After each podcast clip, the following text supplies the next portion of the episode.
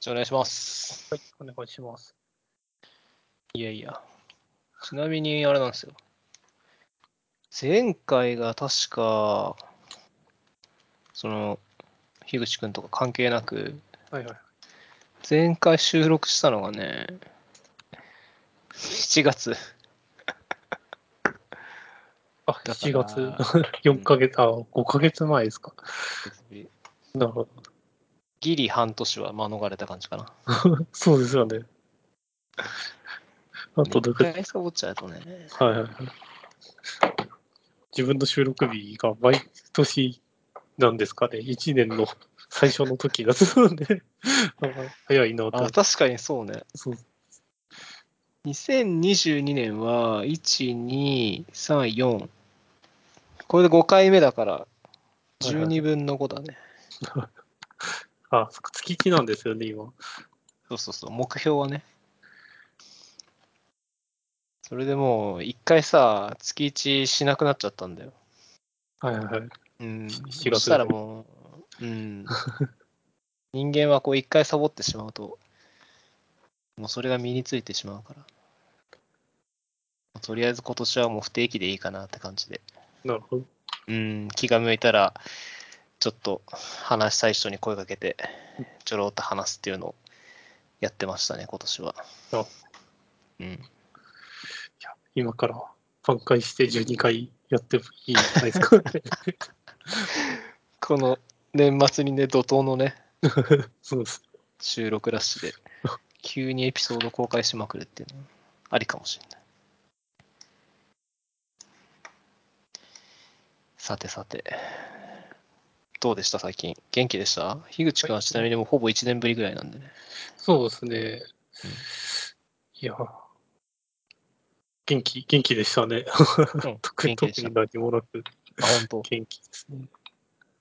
体調を崩したりもしなかったですか？あ、1年間で言うと、そうですね、体調崩したりもありましたね。ココロナとかかかりましたね。おー、なったんだ。かかりました。辛かった？ああ、うーん、すごい喉が痛いです。くなりました。高熱で汗が出て、解熱剤で3日ぐらいで良くなるみたいな感じで、前にかかった人、みんなに聞くと同じことを言うので、本当それがメインの症状なんだろうなって思います。後遺症とかなかった？あ全然ないですね。ああ、そうなんだ。へえ。なんか、うん、ないですね。そうなんですよ。うちも、僕も多分おそらくかかったっぽいんですけど、はいはいはい。家族は、あの、娘と嫁さんが PCR 引っかかって、で、多分自分も濃厚接触なんで、まあ自分検査しなかったんですけど、まあ多分、まあ、てかほぼ陽性だったんで、まあ陽性っぽくなって、自分は熱はそん、あ、でも出て、ちょろっと出て、で、喉はそんな痛くなくて、一番ひどかったのは自分は鼻かな？ああ、鼻ありますね。確かに。なんかあの、匂いが感じられなくなっちゃって、はいはいはい。だから匂いが感じられなくなって、そうすると食欲というか、その、ご飯の味もあんましなくなっちゃって、食欲も落ちちゃって、それがなんか結構ずるずるずるずる1ヶ月ぐらい続いたかな。ああ、ぽいですね。それは、ぽい感じがしますね。確かに後遺症というか、鼻はなかなか遅れて治るみたいな感じがしましたね。ああ、そうなんだ。じゃあその辺は一緒だったんだ。それがまあ1ヶ月ぐらい続いただけで、なんか初期症状というか、その熱が出たり喉が痛いっていうのは自分はそんなにひどくはならなかったかな。まあもちろん辛いのはなんか辛い感じしたんですけど、なんだろう。もう立てないぐらいフラフラだったりとか、救急車呼ばないともう何もできないみたいな、そんなひどい感じ。まあ、ほとんど自分はインフルエンザっぽい症状だったかな。いやでも、まあ、そんな感じですかね。立てないとかではないんですよ。ん。とにかく暑くて、そうですね。とにかく僕は暑かったですね。うん。うんカロナールルとか飲みました？ああ、そうです。なんか家に解熱だったんで、あなんか、からなる、まあ、あの、そうっすね、普通に、なんでしたっけ、バファリンとか、その辺のやつで大丈夫でしたね。うんまあ、総合風邪薬とか、まあ、漢方薬とか、まあ、大体ああいうのでこう、症状を和らげる感じで、で、それでもうあとは経過観察するしかないですからね。うん。うんいや、ものすごい、まあ、インフルエンザと似た感じなんだなっていう感じ。うんまあ、でもね、もういい加減コロナに関してはいいかなって気がするけどね、個あ人あ、的には。そうですね。うん。海外とかだと、なんか、もうあんまり検査とかもしてなくてみたいな話は聞きます。そうそうそう。うん。まあ、マスクしないするとかって話もあるし、まあ、日本だとまだ、いまだにね、ほとんどの人がマスクしてる感じはするけども、うんまあ、海外の事情そんな詳しく知らないけど、なんか、例えば、なんか、自分よく、あの、海外の、あの、ダーツトーナメントとか見るんですけど、その会場でやってるんですけど、普通にダーツ会場みたいな、室内でやってる。もう誰もマスクしてなくて、うんもう超大声で応援したりしてるんで、まあやっぱその辺はもう、海外は全然気にしてない感じはするのかなって気がするかな。日本だとやっぱりまだ、ねえ、なんだろうな。まあまあ自分だったら、なんかその、保育園の、その子供の、なんか出し物、クリスマス会とか行くんですけど、やっぱそういうとこはもう必ずマスクしてくださいとかって言われるんで、やっうんぱその辺がやっぱりまだ日本は、うんまあ、そこまで気にしてる人はいないと思うけど、もう暗黙のルールとして、もうマスクするのはもう当然なのかなっていう習慣になっちゃってる気がするかな。うん。うん。そうですね。なんか幼稚園とかだと、あれですよね、運動会とか学年ごとに違う時間でやったりとかするらしいって聞きましたね。あ、場所によるえー、そうなんだ。はい。小学校とかそうみたい。えー、高学年は午後で、そうです、低。学年は午前中みたいな。みたいに分けえてたって聞きましたね。ーまあ場所によって違ったりもするんでしょうけど。うちはどうだったかうちは、まあ、保育園はそもそも3クラスぐらいしかないから、うんうん、みんないっぺんにやっちゃってたかな。まあ、とかね、まあ、コロナに関しては。うーん、まあ、だって、なんかもう感染対策みたいなのって、まあ、当然してるんだけど、なんかもうそれしとけばもうとりあえず何でも OK みたいな感じにはなってるかなと思ってて、普通にね、外出したりとか、なんだ、旅行行ったりとか、そうですね。うーん、最近イベントとかも普通にやられるようになってきましたよね。ああ、その、あの、何？例えばエンジニアのなんかそうですそうですカンファレンスみたいなやつ？ああ、はいあ、そうなんだ。VMware のイベントとかもうん、この前、オフラインでやられてましたね。おおー。会場行ってみんなで話すみたいな？そうですね。うーんまあ、そういうのも持ってくるのかなっていうそうね。ですね。まあ、結構、やっぱり、なんですかね、終わった後の、勉強会終わった後のビアバッシュというか、立食みたいなのってやっぱ、まあ、なんかそう、これ、去年話したの、この話でしたね。なんかあの、再現できないなっていうのがあって。あ リモートだとね。うんやるしかないのかなって思ったりました。そうね。なんか、やっぱりリモート飲みみたいなのって、まあ最近なんかないような気もするけど、まあ、たまにうちの会社だとやっぱりまだやってて、うん。まあ、自分も参加できるとき参加するんですけど、一応なんかその、なんつうんだ、飲み会専用アプリというかツールみたいなのあるじゃないですか。はいわゆる、なんだ、メタバースじゃないですけど、はいちゃんとこう、自分がその空間上で移動して、その付近の人とだけこう話すみたいな、うん、みたいなツールがあって、前の駆使してこう、リアルな感じは出すんですけど、まあ結局でもあれもやっぱりカメラ越しでこう話すと、やっぱ多少違和感あるっていうか、なんか話しづらいというか、あるんで、やっぱり本当にこうリアルに顔を合わせて話す感じとは、ちょっと違うかなっていうのは、いまだに、そうそういうツール使っても受けちゃうかな。うん。スペシャルチャットとかギャザータウンとあ、か そうそうそう。そうそうそう。うん。やっぱ、と幹事の人が頑張らないと、なんかうまくいかないですよね。なんかこう、こういうルールで話してくださいみたいな。そうね。固まっちゃってこうずっと動かなかったりするからないのね。うん。うんなかなか難しいよな。そうですね。やっぱ結構出し物やると盛り上がるイメージはありますね。うなんか、ん。事前にアンケート取っておいて、ああ、確かに確かに。これは誰でしょうみたいな。まあゲーム的なね。そうですね。うん、確かに確かに。逆になんかそういうことができる良さはありますよね。なんかこう、まあ、みんなでゲームしましょうみたいなのもできますし。確かにそうだね。そうですね。うんリアルでゲームできるよね、多分ねゲームできますね。うん。確かに。え、ちなみに行きました？リアルで飲み会みたいなの。リア飲み会は、なんか、はい、行きましたね。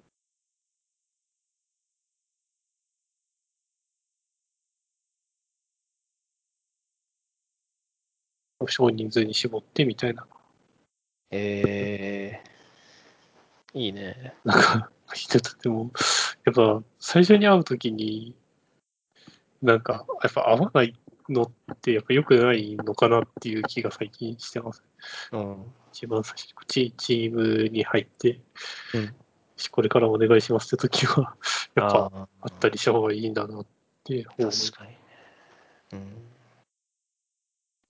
僕もいまだに、そのチームの中の一部の人は、一度も顔を合わせたことないけど 仕事してますからね。そうですよね。うん、それで、確かにね。そうなんですよね。なんか、まあ、こっちは別にいいんですけど、なんか入った人がいいと思ってるかどうかわかんないですもんね。なんか結構やっぱり聞くと、なんか一回は話してみたいなとか、うんなんか他のチームの人は全然わかんなくて話しかけにくいですみたいなのは、やっぱあるんだなって思いますね。そうね。えーじゃあ今度飲み行こうよ。ああ、行きますか。うんいいいいですね。この年末、年末っていうかさ、年明けちゃうと、なんかめんどくさくなりそうだから、鉄が強いうちにみたいな。休みまたいじゃうと絶対めんどくさくなっちゃうから、この年末、仕事がこうちょうどなんか、ね、仕事納めというか、大体こういうう時って、うん、その、あんまりこう無茶するような仕事はしなくなると思うんで、はいはい。うん、暇な時に、ね、行きましょうよ。そうですね。行きましょうっつってもあれなんですよね、そっか。場所もめんどくさいっすよね。どこがいいんだろああ。まあでも、あれじゃないですか。今の、ああ、会社の近くだったら行けるんじゃないですかね。う。いや、でも会社の近くまで行くのクソめんどくさくないっすか？そうですね。あ僕でも、何ですかね。電車、まあ長いんですけど、うんずっと乗ってられるとこなんで、全然いいんですよね。あ、そう。はい。まあいいや。まあその辺はじゃあ、後で裏でちょっと、そうですね。ちょっと調整しましょう。はい。えー、まあその辺がコロナかな。あとは最近だとあれじゃん。今年はやっぱり、いろいろあったけど、最後にワールドカップあったじゃないですか。ああまだやってますけどね。はいはいはい。今日ベスト4かな今日ベスト4。今日ベスト4。うん。あ、ん？今日だった気がする。で、決まって明日、明後日ぐらいで決勝だったかな。うん見てます？あの、全く見てないですよね。あら。今回は。すいません。見てますか？うん。自分はずっと見てるかな、全部。まあ全部っつっても、あの、さすがに予選とかは、あの、見てなアジア予選とかはそんなそこまで見なかったですけど、日本が決まって、日本のグループステージとかからは、一応、起きれる間は見てましたね。すごいっすよね。でも、なんか、まあ、あの、ホンダの解説が話題だったのはすごい一緒ですけど、なんか2年連続でベスト16に入れるって、すごいっすよね。うんしかも、スペインとドイツに勝ってるっていうの、ねえ信じられないなって思います。びっくりだよね、本当に。そうですね。うん。見ててやっぱり、うーん、まあやっぱか勝てないなというか、まあ負けそうというか、やっぱ実力差はやっぱ見てて明らかだったんで、こうカウンターサッカーではいはい。ね、一瞬の隙ついてゴール取って、まあ本当よくね、自分は頑張ったかなと思いますけどね。うん。うーん。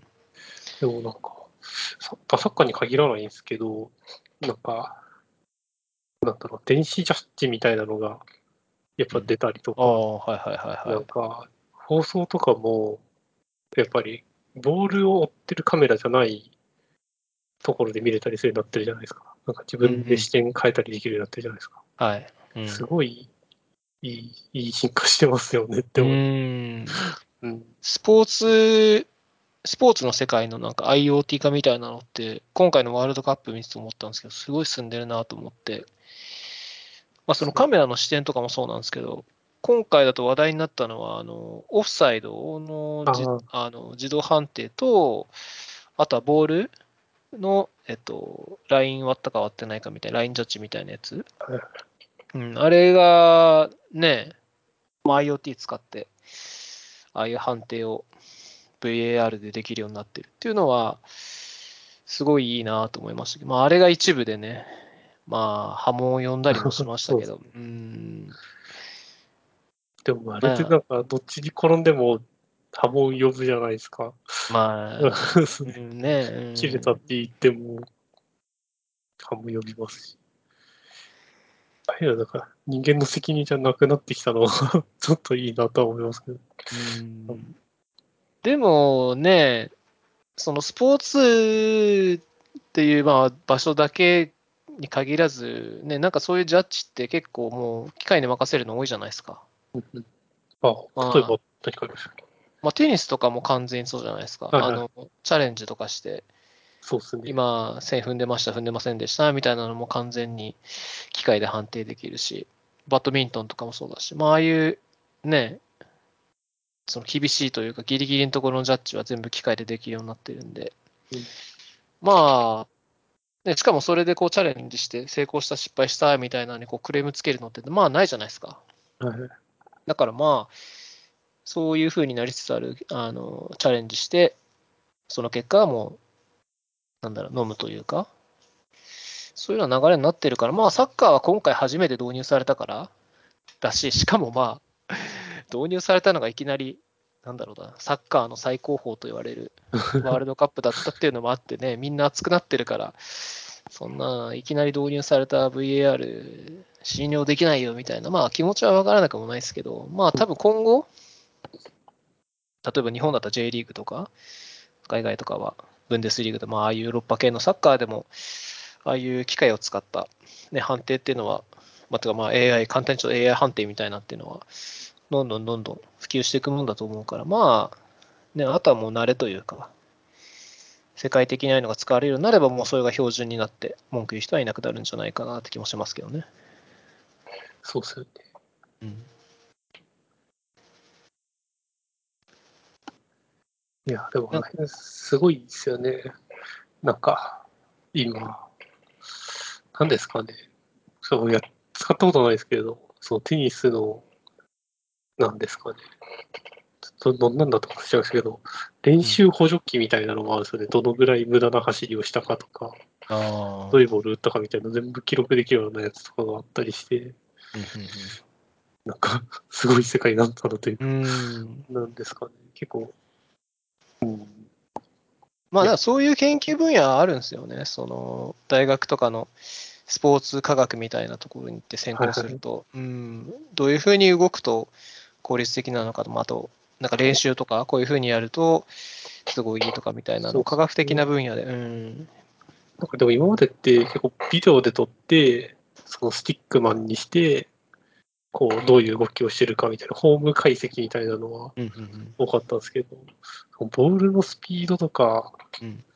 なんか、こう、走ってる距離とか、まあ距離は前変わったかもしれないですけど、そういうのを出せるようになったら、すごい進歩するなというか、あの、うん、なんていうか、こコーチが、やっぱりだんだんこう、機械がコーチするみたいなうん感じなのが作れるようになってくるんで、なんか人間の能力開発に機械を使うみたいなのがより進むし、それはいいことだなって思います。うん。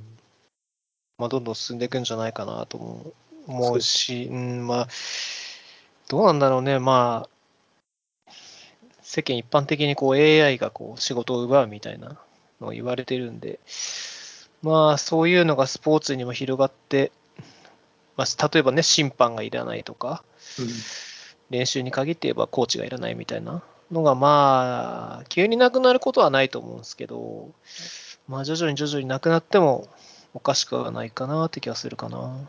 そうですね。うーん。まあ、でも、その辺はでも競競技者じゃないところの人が減るのはいいことな気もしますけどね。まあ、そう、まあどうなんだろうね。ちょっとわかんないとこもあるけどね。でも、うん、結局なんか最近思うんですけど、人間がやってこう、なんですかね、いいと思えるかが重要なんで、なんかサッカーとかって、やっぱ敷居の高い大会だと審判っていなくならないだろうなと思います。うん、まあそうね。うん。国際大会とかはまあね、必ずつくとして、まあ単純に J リーグみたいな、ああいうののリーグ戦みたいなのは、だんだんだんだん審判減らしてって、うん全部、うん AI ジャッジにするっていうのは、そう遠くないみたいな気がするかな。うん、なんか、サッカーの話ばっかですけど、自分結構やっぱ野球好きなんで、野球もそういうのが進んでて、例えばその、昔、スピードガンってあって、まあ、今もあるんですけど、球の速さ測れる、その本当に拳銃みたいな形した球の速さ測るやつがあったんですけど、最近はもうそれじゃなくて、なんかトラックマンだったかなっていうのがあって、その球の速さとか、球の回転数とか、あと何だったかな、まあ、いろいろ測れるようなようなのがあって、単純にその例えば150キロのストレートでも、なんか投げる投手によってこう、球質が違うみたいなのがあって、そういうのを数値的に解析できる。例えば、このピッチャーはすごい150キロ投げるんだけど、簡単に打たれちゃうのはなぜかっていうと、なんか球の回転数がすごい少なくて、球が軽いから簡単に打たれちゃうとか、まあ、そういうのがこう数値的に判断できるような仕組みとかあったりするんで、まあ野球もかなりそういうの進んでるんですよね。そうですよね。あれですよね、あうんの打球の角度とか方向も出るやつですよね。そうそうそう。うん、それも出る。うん。フライボールをたくさん打つのが流行ったきっかけみたいになってるんですね。そううん。まあでもそういうのはあるんだけど、野球にも、そ野球ってその、一応チャレンジできて、はいはい。テニスとかみたいにチャレンジできて、あの例えばタッチプレーの時に、際どいタッチプレーの時に審判の判定に対してチャレンジして、でビデオ判定して、本当にタッチしてるのかとか、今のは足の方が速かったみたいなのをこうビデオ見てジャッジするんですけど、そういうのはまあ、なんだろうな、AI 判定というよりかはどちらかというと、その VTR もう一回見て判定し直すみたいな感じなんで、まあ、本当にビデオレフリーなのかな？ビデオ見て判断するみたいな感じなんで、AI 判定じゃないんですけど、まあ、一部 AI 入れようみたいな話も野球の世界であって、あの審判、普通にそのストライクボールの審判、えー、と球審をあの全部 AI 判定にしちゃえばいいんじゃないかみたいな話があって、あの今の日本プロ野球機構、NPB だと、そのストライクボールの判定ってじゃあのチャレンジできないんですよね。全部あれはアンパイアに任してるんで。で、まあ、それをね、完全自動化しちゃえば、文句言う人いないんじゃないかみたいな話があって、まあ、そこを AI にするっていう話がなんかあったんですけど、だから野球の場合、すごい難しい、難しい話があって、っていうのも、そのストライクゾーンってあるじゃないですか。はいはいはい。打者が立って、そのベース、ホームベースの幅と、えっ、と、打者でいうと膝から胸までの高さみたいなところがストライクゾーンみたいな判定があって、そこにボールが通過したらストライクですよっていうような、まあ、本当簡単に言うと、うん。ジャッジになるんですけど、その今みたいなすごい単純な AI 判定にしちゃうと、例えば、ワンバウンドしてそこを通ったらストライクって判定しちゃうみたいな感じらしいんですよ。うん、あとは、例えばすごい山なりの球を投げて、そこを本当にギリギリかするような、例えば本当にもう、極端な話、もう真上に投げて、ボールが上から降ってくるみたいなはい。ので、もしそこのストライクゾーンを通過しても、ストライクみたいに判定しちゃうとかうんっていうのがあって、まあ、そういうのはもう明らかになんかボールというか、あのフェアプレーじゃないっていうのもあるんで、そういうのを AI に判定させるのがまだ難しいみたいなのがあるらしく、うんまあ、うん、導入みたいなのにはまだなってないんですけど、なんか野球の審判って、最低4人ぐらい置くじゃないですか。ああ、起きますね。うん。だからもうあれがね、そんな必要ないんじゃないかっていう気も自分もしてて。うん。草野球とか一人でやるんでね。ああ、そうなんですね。審う判した。ん。球審だけってことそうそうそうそうそう。ですか。まあ、あとはもうなんか 感覚でこうやるみたいな。そうそうそう。だから、ねまあさすがに草野球に導入はできないかもしれないですけど、やっぱりこう見てて、こう熱くなっちゃうじゃないですか、野球とかは。はいはい。ファンの人とかで、そうすると、ね、あの、VAR で、ね、もう一回 VTR 見てもこう、いや、今のアウトでしょとか、いや、やっぱり、もう一回見てほしいなみたいなとこもあるんで、なんかそういうのも全部、もう人間が最終的に判断するんじゃなくて、人間、もう最終的には全部機械が判定するような仕組みが野球とかも入ると、なんかいいのかなって気もするんですよね。そうするとまあ審判いらなくなるんで、さっき言った審判の人どうするのか問題とかも まあ出てきちゃうかもしれないですけど。まあでもどうですかね。なんかやっぱ高校なんで、なんか、ああいうジャッジを見せる人は必要なのかなっていう感じはしてますね。それも伝統的な方法で見せる人は必要なんで、なんかうん機械が判定しても、だからストライクとか言ったりする人は多分残るんじゃないかなってあ思いますね。なんかうんインターホンついてて、インターホンじゃないですね。あの、なんですかね。イヤホンとかついてて、機械が言った通りに判定してくれる人みたいな感じになっちゃうんじゃないかまあ味気ないもんね、ロボットだとね。な。間違いないです。うん。割とそう思うとって、なんか僕が将棋がすごい好きなんですけど、うん。将棋ってコンピューターに負けたらもう終わりの世界だって、こう20年前ぐらいは言われてたんですけど、なんか全然最近負けるけど、逆に盛り上がってて、うんで、かつその秒読みの人とかって結局残ってますし、なんか見せ方を盛り上げるために人増えてますし、うんなんか全然こう違う方向に人増えてくんだろうなっていう気がしてますね。うんうんやっぱ結局なんかすごい競技人口も増えたと思うんですよ。あ、将棋？なんかはい。うんやっぱこう、将棋アプリとかで、なんか、こう教えてくれるのも増えたし、対戦できる機会も増えたし、なんか、あとは、あれですよね、結構やっぱり解説とかを見やすくなったりしてるっていう話があして、なんか、結局、なんですかね、なんか機械の方が強くなってしまった方が、もしかしたら、人間自分で強くなりたい、自分が強くなりたいって気持ち強いんで、やる人増えるのかなみたいなのとかもあって、し、そのやっぱりエンターテインメントとして見せてるんで、あ。なんか見せ方の部分で人ってたくさん必要になってくるんだろうなっていうの思ってて、そんなに人いなくなるかなって最近ちょっと思ってます。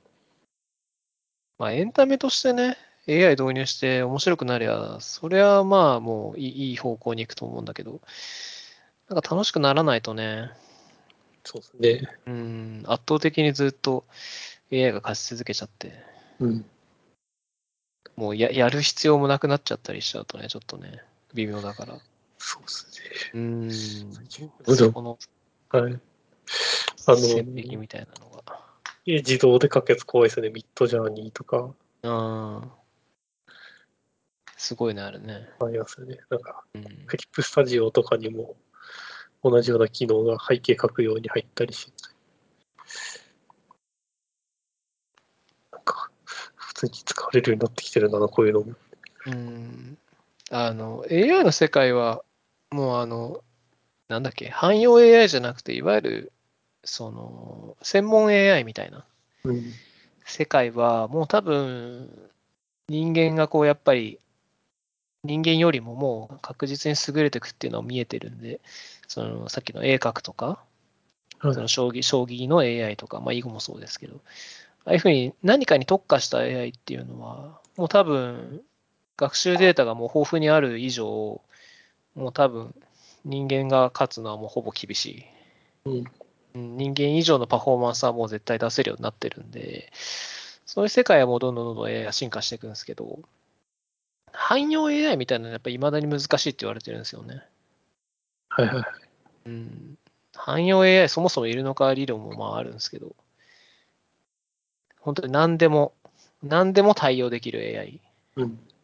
うん、ある一つのことじゃなくて、まあそれがなかなか、まあ、難しいとは言われてはいるんですけど、まあでも AI ってそもそも汎用である必要はないかなって個人的には思うんで、別にそこ頑張らなくてもいいのかなっていう気もするんだけど、多分汎用 AI の意味が自分が捉えてる意味と若干違う気もしてるんで、まあ、まあとにかく自分たちが基本的に今は気にしなきゃいけないのは、なんか専門 AI かなって気がするんで、そういうところの分野をの AI っていうのはどんどんどんどん、うん、出てくるし、人間がいらなくなるしっていうのはもう、うん、そういう世界になる気がするかな。うん。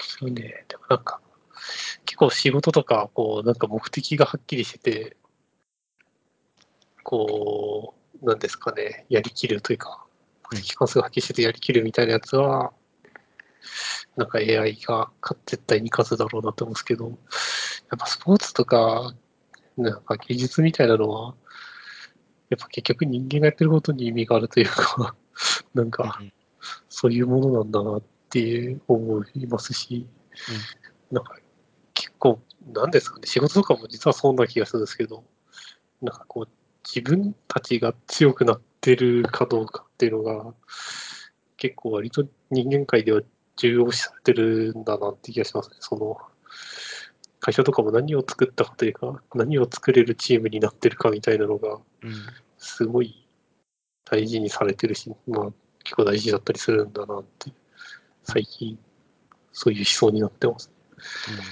うんまあね。いや、でもわかんない。普通に、ね、自分たちエンジニアだけど、ね、最近はコードも自動で書き回すみたいなので出てきてるんで、うん。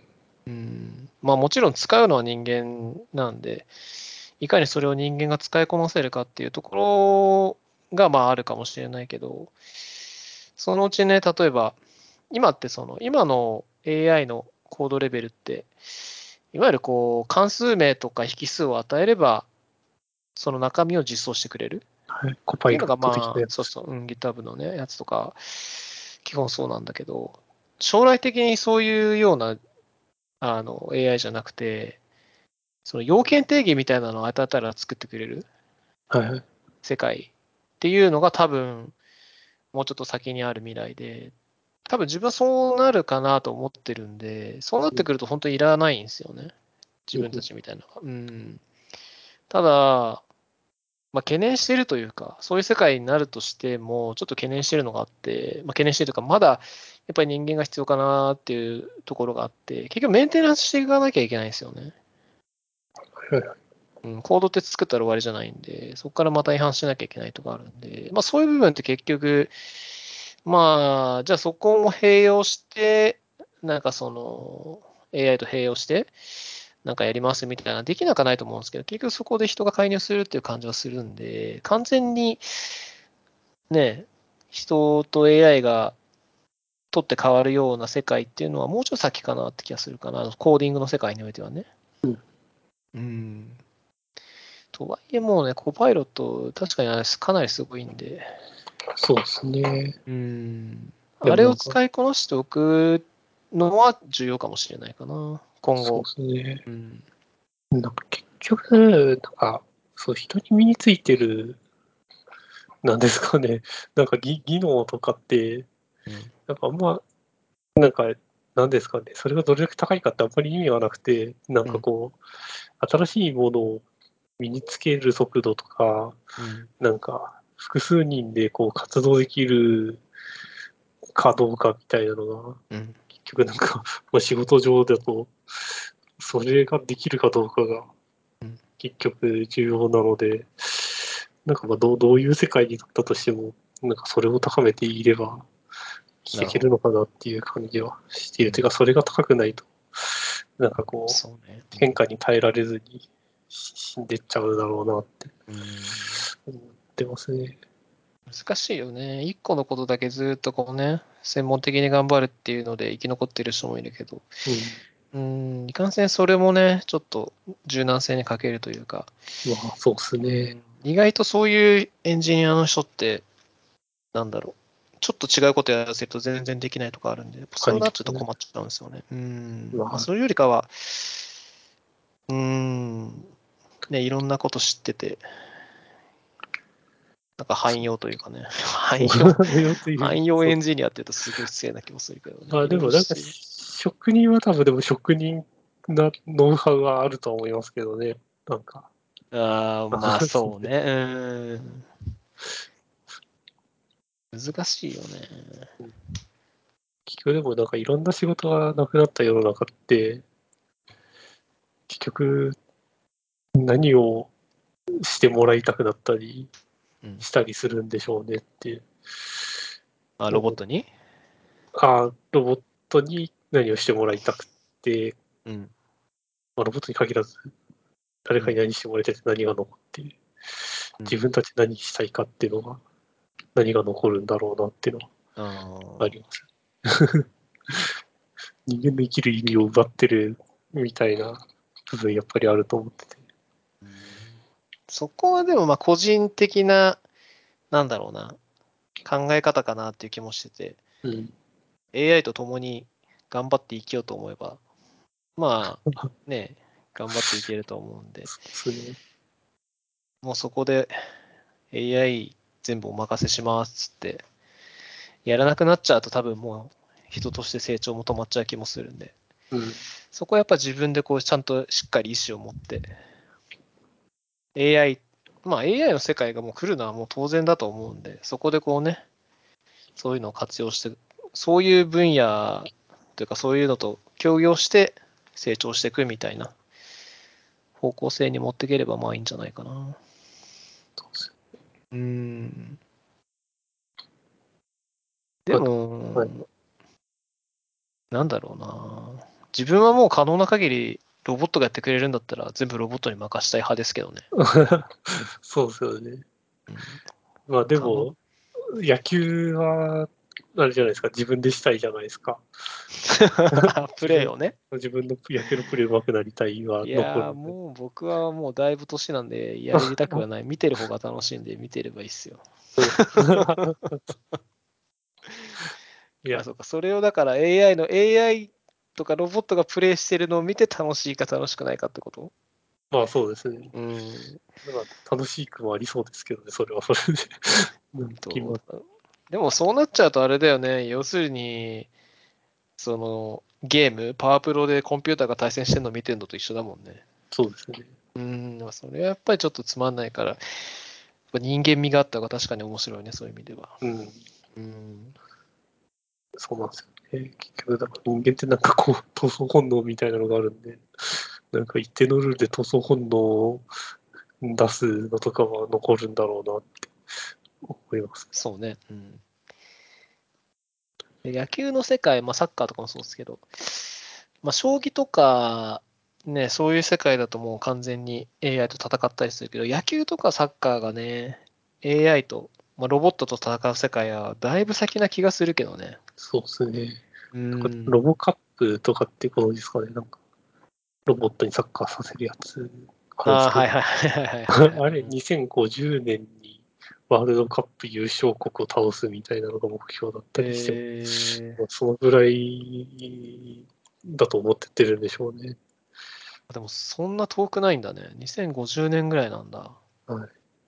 まあ、えー30年前のことを思い返すと、割とあるのかもだと思いますね。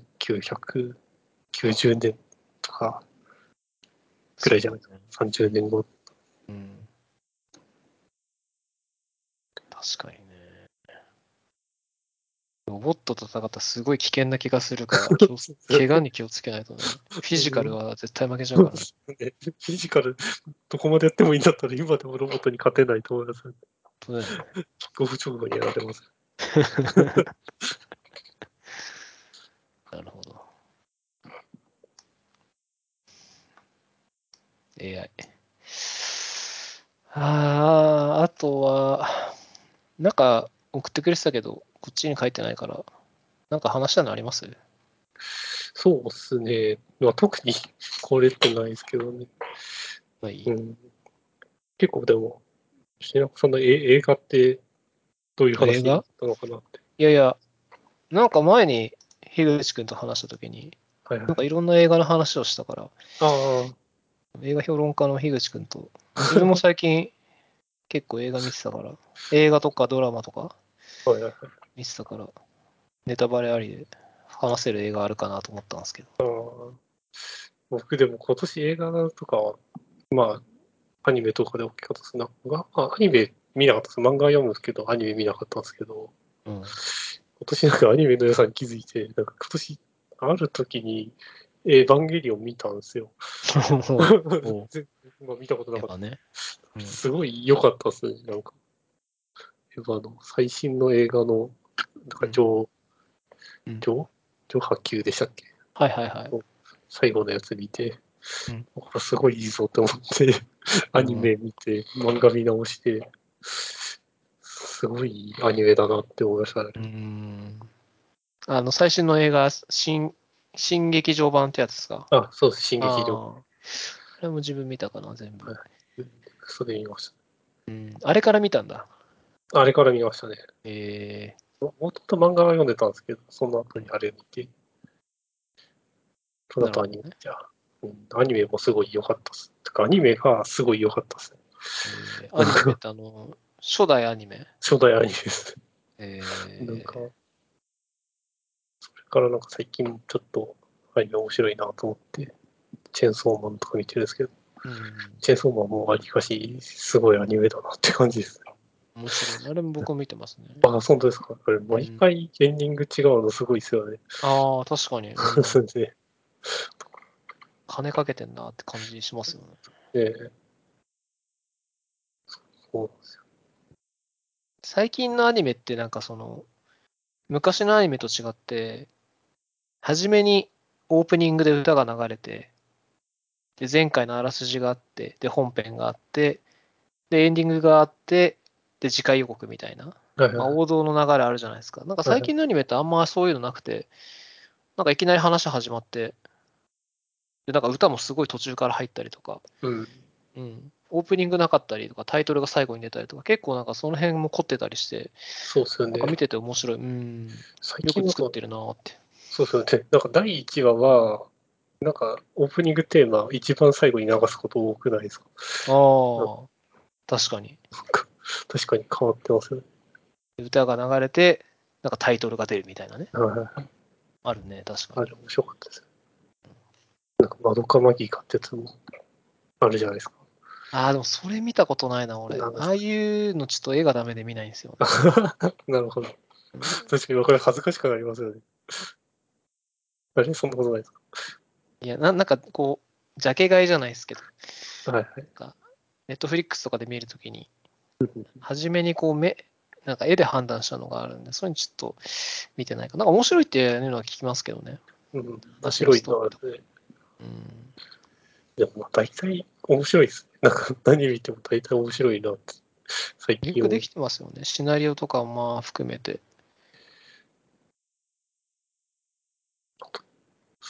なんか、動きが細かいですよね。なんか、エヴァとか見ると、めちゃくちゃ動きが 細かいぞっていうのに驚きます。映画のエヴァンゲリオンはちょっとすごすぎるな、あれは、本当に。うん。リアルで、なん、本当ぬるぬる動くというか、すごいね、よく描いてるというか、金かけてんなって気がしますかね、あれは。そううん。描いてる人すごい大変なんだろうなって気もしますけど。そうですね。うん。っていうのがあって、あれそのブレンダーとか面白いなと思って触り始めたっていう話で Blえ、ンダー。なんてやつ、なんてやつですか？あブレンダーですね。あ、 Blender。あ、それでブレンダーの話あが出てきたんだ。エヴァとかって、なんかブレンダー使って作ってたりするらしくて。えー、あの、新劇場版？そうですね、新劇場あ、。そうなんだ。へえ。なんかジブリが最近ツイッターとかで出してる映像とかも、ブレンダーですごいの作ってるんですよ。一部の CG をブレンダーで作成って出てますね。そう。ブレンダーの、なんか、ブレンダーの紹介ページ行くとそれ出てくるんですよ。あ、そうなんだ。へえ。あとなんか最近、やっぱり PV とかで、なんか鬼滅の刃の、はいはい。なんか、オープニングテーマとかの、ちょっとあれです、歌手側の人の PV とかも、うんなんか VFX とかなんですけど、すごいなって思うんですけど、なんか、それもブレンダーで作ってて、ブレンダーって盛り上がってるなと思って。無料で使えるにしては高機能すぎるからね。自分ももう触ってます。自分はあの、うんうん 3DCG とかアニメーション作るわけじゃなくて、あの、はいはい 3D プリンターでプリンターするのに造形しないといけないんで、うんそのデータはブレンダーで作ってるんですけど。CAD ソフトとして使ってるみたいな感じです。うん、そうそうそう。いやー、もうちょっとね、機能、本当に、機能もすごいし、うん、できること多いし、これ無料なの本当びっくりしましたね。楽しいですううん、なんかオールインワンじゃないですか。なんかモデリングするところも、うんアニメも一つもそうね。面白いです。昔メタセコイアっていうソフトをずっと使ってたんですけあど、全然こう、使いやすさが変わって モデリングだけですもんね、基本メタセコイアって。それでなんか、最近その写真に合成させたりとか、うんうんなんかハムスター飼い始めたんですけど、ハムスターを撮ってグリーンバックとか撮ったりとか、あとなんか。こう、なんですかね、どこが地面かとかを測定するソフトとかもあったりするんですけど、そういうの使って、なんか、なかったものを置いたりして遊んはいでます。はいはいはい。なるほど。いや、でも割と面白いです。うん、すごいよね、本当に。ただ、使いこなすのめちゃくちゃ大変かなって気がするかな。確かに。なんか、覚えないといけないこと多いですもんね。めちゃくちゃ多い。うん最初、こう、平行移動させるととかすら、あ、画面を平行移動させることすら分かんなくて、そうね。終わりましブレンダーの、その、紹介というか操作する人の動画とか YouTube によく上がってた。ああ、あるんですけどります、ね。もう、本当ショートカットだらけで、見てて何やってるか全然わかんないっていう、あのダイヤルのショートカットとかわけわかんないです。本当、凄まじい速さで形がどんどん変わっていって、マウスとショートカットキー使って、どんどんどんどんやっていくから、あれぐらいになるともう多分、すごい自由自在に操れると思うんだけど、あそこになるまでがかなり大変な気がするかな、ブレンダーは。すね。うーん。だいぶこう、動画見まくりましたね。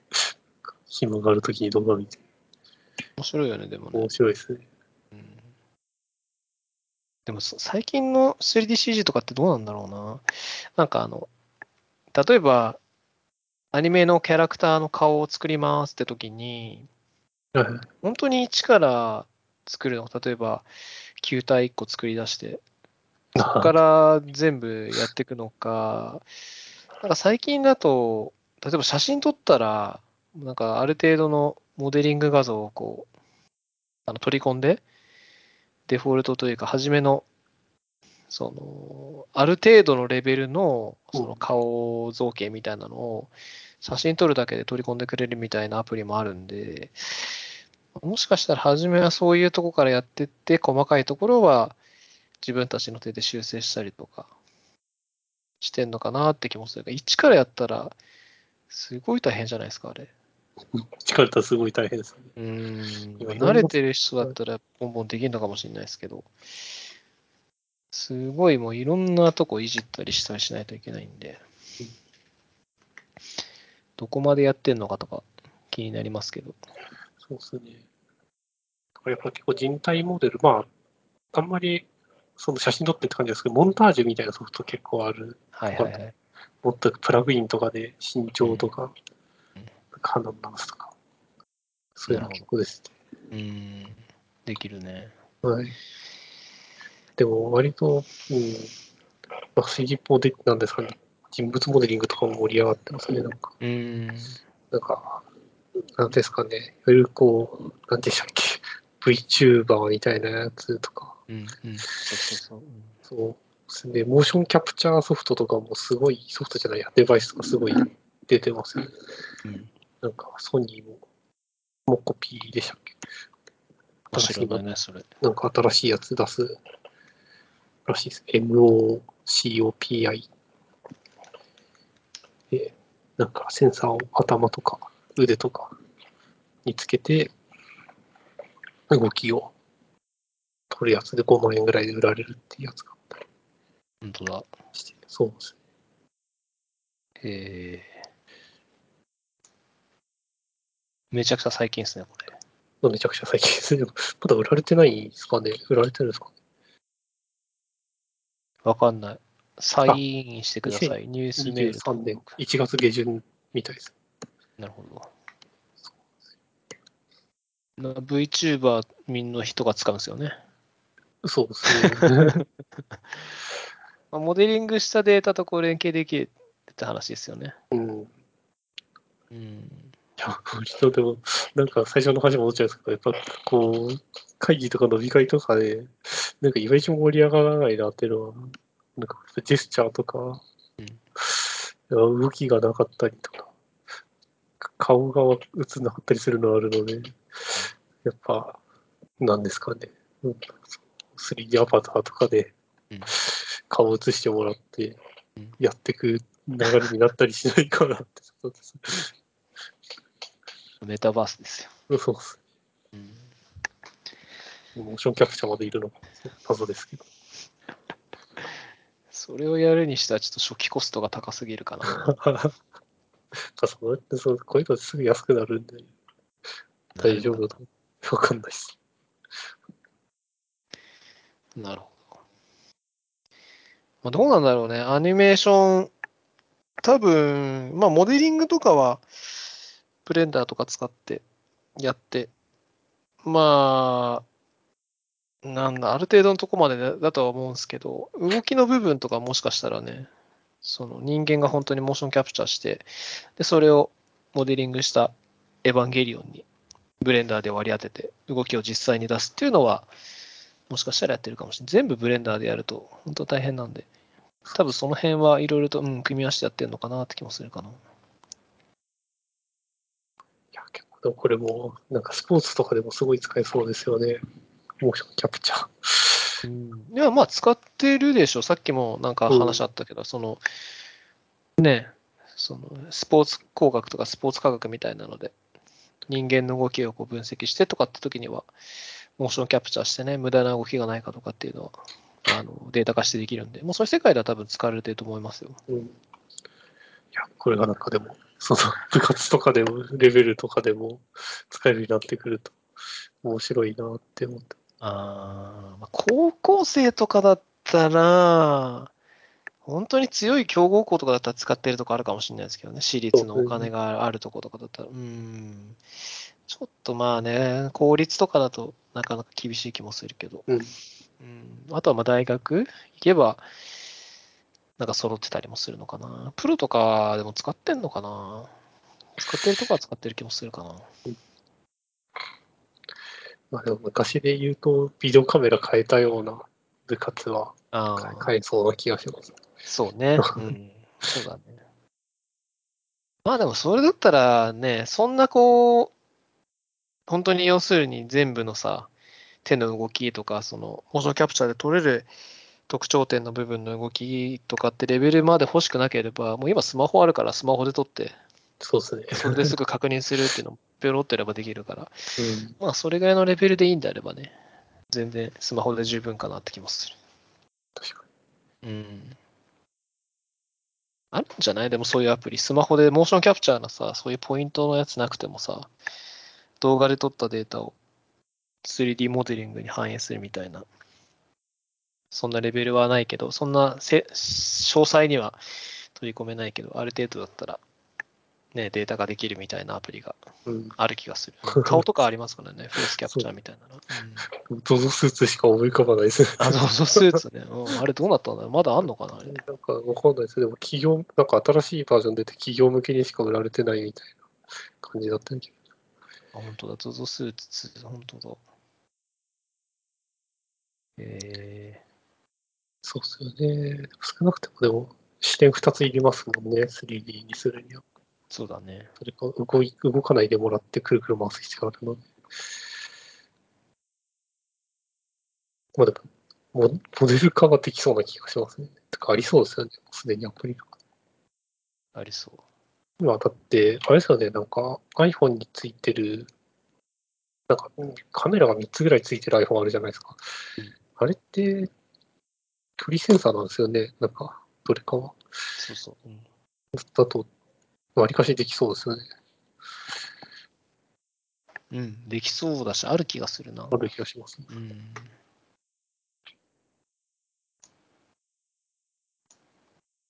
何の話？3D の話になっちゃった。いや、でも、映画の話から来たのか。あ、そうですね。あとあれですね。だ断捨離。うん、断捨離。まあ、断捨離今年結構頑張ったんですよ、僕。はいはいはい。うん。捨てるのに捨てまくって。具体的には、えーとスノーボード。おーうん。あ自分のとは持ってたんで、すね。そうなんですよ。はいはい。一時期すごいハマって、学生の頃とか、もう行きまくってましたね。うん。その時使ってたやつが一式あったんで、もう、10年以上かな、もしかすると使ってなかったんで、まあ、捨てようかなと思って、もう捨てる準備してたんですけど、なんか一式セットでメルカリで売れそうなんで、メルカリ出してみたら、なんかすぐ売れて、まあ、激安でしたけど、まあ捨てようと思ってたんで、それが多少お金にもなったんでいいかなと思って、それは捨てて、あとは、えっ、と、ゲームとか、椅子とか、まあ、家具はいはいはい。家電。で、まあ、使ってなさそうなやつ、半年、1年ぐらいのレベルで使ってないやつはもう全部捨てましたね。うん。そうですね。でも、うんこの前断捨離したんですけど、うんなんか、服、服を、すやっぱすごい捨てることになって、うんなんかやっぱりリモートにな、リモートワークになってるじゃないですか。うんなんか、着る服って減りません？なんかすごい減ったなと思って。減るというか、自分の場合はもうパターン化しちゃってるんで、はい。基本的にもう、この日は、この日というか、1週間ぐらいのスパンで着る服決まってるんで、もうそれを着るだけって感じ。なるほど。なんかでも会社用とか、外行き用とか、家用とかあるじゃないですか。そういうのは分けてなかった。ない。あ、ないですね。うん、じゃあでも結構、じゃあ家でもしっかりした服着られてる。いや、しっかりしてはないですけどね。普通に、あの、チノパンみたいなの履いて、ロンティーとセータああ、じゃあでもちゃんとしてますね。ー。ちゃんとしてる。あそう。うん それのローテーション。うん家とかにいることにトレーナーとかパーカーとかばっかり着て、シャツとか着なくなったなっていうのがあって、うん。そう、そうなんですよ。白かったシャツとか、全然もう出社もしないんで、ほとんどちょっと色が悪くなってたんで捨てるみたいな。あ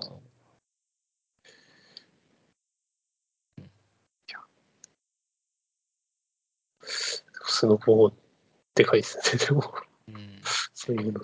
なんか、まあ、断捨離するのは、まあ、個人的にすごいいいことだと思ってるんで、引き続きやってるんですけど、断捨離する時のなんか判断基準の一つとして、個人的に1年間使ってないのを捨てるっていうふうにしてるんですよ。はいはもう決めてて。い。よく言うやつですね。うん、で、その、今この年末の時期、大体見直すんですけど、自分の身の回りのもので1年以上使ってないやつ洗い出して、もう片っ端から捨てるみたいな。っていうのをまあや、まあ、今年もやって、その結果、スノボとかを捨てて、まあ自分服も一部捨てて、もう着てないやつとか捨捨てたんですけど、スーツもちなみにもう捨てちゃったんですよ。ああ、そうですよね。うん。まあ捨てたっていうか、なんかスーツに関しては、なんかリサイクルできるから、あの、どこだったかな？青木とかなんかああいう。スーツ屋さん持ってったら、普通に、ああ、いいですよ、引き取ってくれとか、前とか渡して。うん。そうなんです。下取りしてくれるんです。そうそう。そうするとなんか、そうす、なんかその10スーツ10%オフ券とか代わりにくれるんですよ。別に買わ買わないんですけどね、と思って。うん。だとか捨てて、で、服に関しては、個人的には、あの、捨てたら買うようにするんですよ。はいはい。っていうのも、あまあもちろんその着ない、さっき言ったスーツとか着ないのも買わないんですけど、普段着る服、さっき言ったローテーションしてる服に関しては、もうずっと着てらんないんで、それはまあ1年とかのサイクルでもう全部一新しちゃう。ズボンとか、えーうん、シャツとか。なるほど。キ全部ャップとサイクルが決まってるんですね。そうそうそう。だからそれ以上はもう絶対持たない。ある一定以上の服はもう持たないようにしてて、で、必ずその買った服っていうのはもう絶対1年間は着続ける。ローテーションで着続ける。うんようにしてると無駄がないんで、服に関してはもうそうしてますね。なるほど。うん。で、それ以外のその1年以上使っ使うか使わないかの判断基準、まあ生活する上で必ず必要になってくるもの、まあいくつかあるんで、例えば、まあ、服以外だとリュックとか、まあパソコンとかも当然そうなんですけど、まあそういうとこはまあもうずっと持ち続けるんで、とりあえず捨てなくて、で、捨てる対象になりそうなのが、その、自分のやつだと趣味の周りのもので、で、今年捨てたのが、そのさっき言ったゲームとか、まあ、スノボはもうほとんど1年以上やってなかったんで、まあ、全部捨てましたと。で、一応今、それ以外にも趣味があって、えっ、と、今だとダーツと麻雀と DIY が、まあ個人的に続けている趣味の一つなんで、まあ、その辺の、例えばダーツだったらダーツボードとかダーツ、投げるダーツとか、まあまだ持ってて、で、麻雀に関してはまあ特に ジャンパイ持ってないんで何にもないんですけど、DIY に関して結構工具持ってるんですよ。はいはいはい。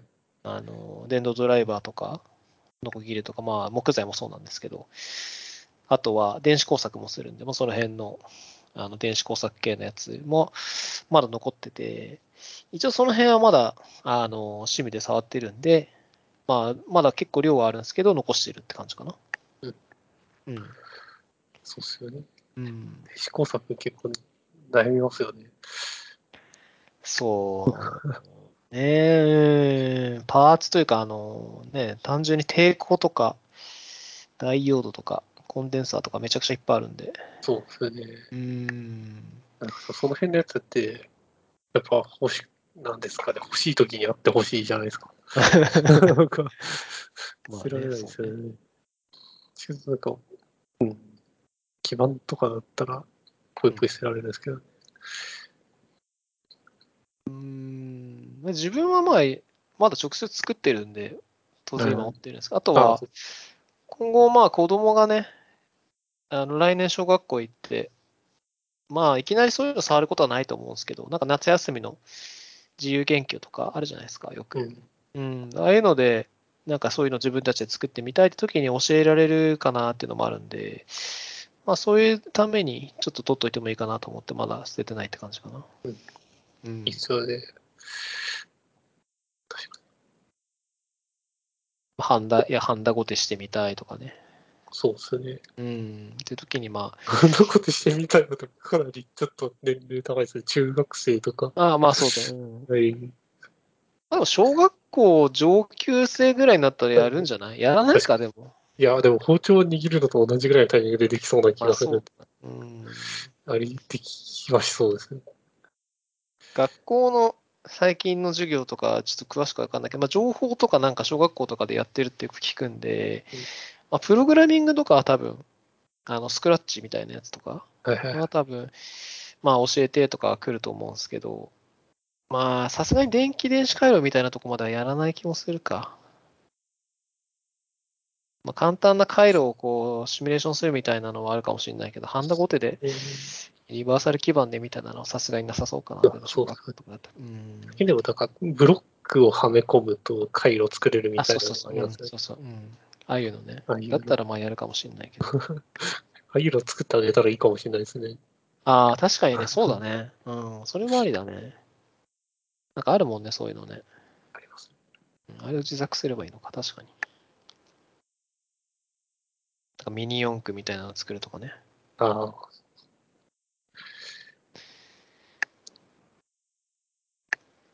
結局ちょっとちょ、ちょっと前流行ってましたよね。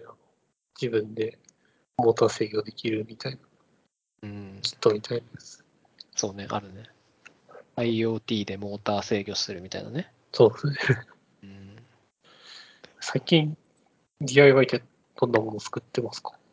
最近？最近何作ったかな？いや、でもほとんど 3D プリンターかな、自分は。うん。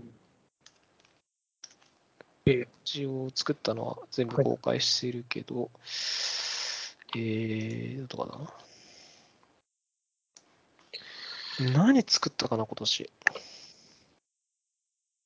電子工作は、なんか Bluetooth デバイスをテスト用に作っているかな。これなんか、自分の iOS アプリが、なんかバグがあって、うまく動かないって時に、その Bluetooth と通信するアプリ作ってたんですけど、は手元に Bluetooth デバイスなくて、い。ちょっと作るかっつって作ったやつと、あとはなんか箱作ったりとか、あの木材で箱作ったりとか。うん。あとは、これなんだ ?3D プリンターで箱。3D プリンターでも箱作ってる とかかな。まあ子供の服入れるのに箱ちょっと欲しいなと思って。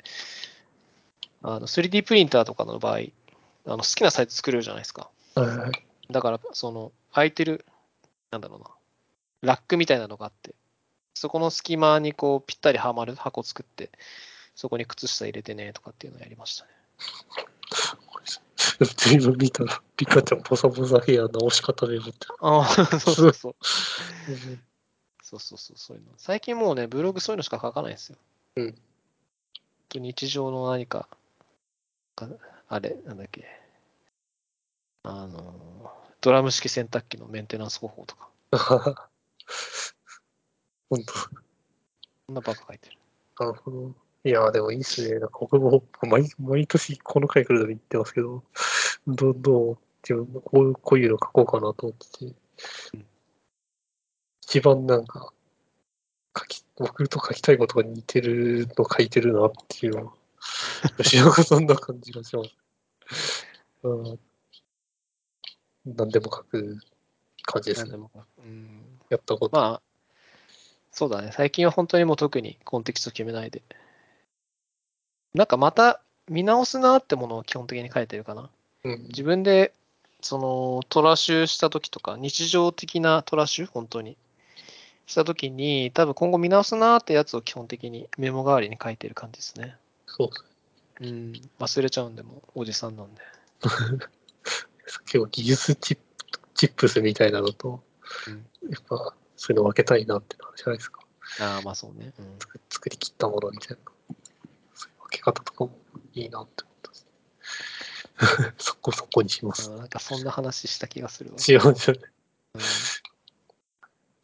毎 毎回断捨離とこの話とうん、最近のコロナの話とかはしてる感じがします。まあいい、そそんなもんっすよ、大体。そんなもんですよね。うんこのそんなもん、本当に。うん。最近なんかコード書いてます？コードはめっきり書いてないですよ。あらら。いや、それもあって、ブレンダー選んでたんですよね。なんか あれ、スクリプトでアニメーション作ったりとか、そうね、できるね。うんそう、作ったりもするっていうのも、なんかモチベーションが湧くように。Python で書けますからね、Python。そうそう。いやとその仕事中で、例えばなんかレッドマインのとか GitLab のイシューの分析するためにうん拾ってくるとか、そういうのしか使わないです。じゃあ簡単な、本当に簡単なスクリプトをちょろっと書くみたいな。そうですね。あそうですよねまあ、まあ全然そういうのでも、あれなんですよね、勉強になるから、ちょろっとこう書くときにはいいんですけど、なかなかね、なんかその、スクリプト1枚ちょろっと書く感覚と、ウェブアプリケーションを1個作る感覚の書き方ってやっぱ違うじゃないですか。違いますね。うん、汎用的に書くというか、ちゃんとインターフェースとか決めて書くと、やっぱ全然書き方変わっちゃうから、そうですよね。